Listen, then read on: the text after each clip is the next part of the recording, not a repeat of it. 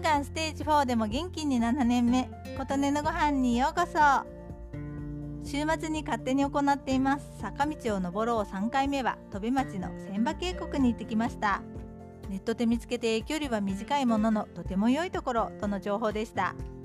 車で先日行った久保の町も飛び町でしたので軽い気持ちで向かいましたが結構距離がありどんどん山道になっていきちょっとすぐそこみたいなノリで車を出してもらっていたのでドライバーにはちょっと申し訳ない感じでした。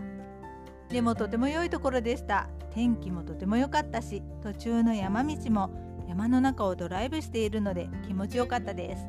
東京にいた頃はこういうところをドライブしようと思ったらもっともっと遠くまで時間をかけていかなければ楽しめなかった風景ですので愛媛に来てよかったと思う瞬間でもあります。千葉渓谷は国道沿いにあるんです。とても分かりやすいですよね。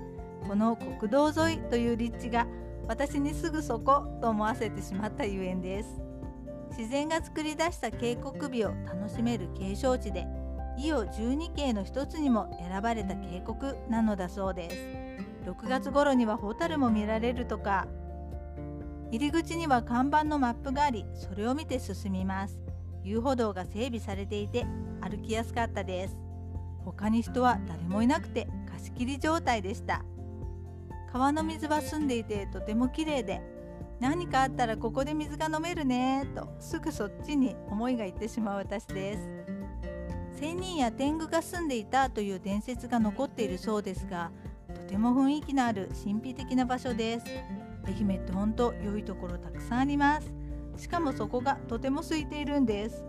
コロナ禍というのもあるんでしょうかね。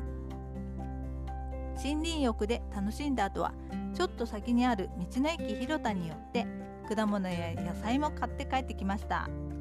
道の駅のところにも川に沿った遊歩道があってそちらも少し歩いてきました。ちょこちょこ歩いたので結構疲れましたがリフレッシュされました。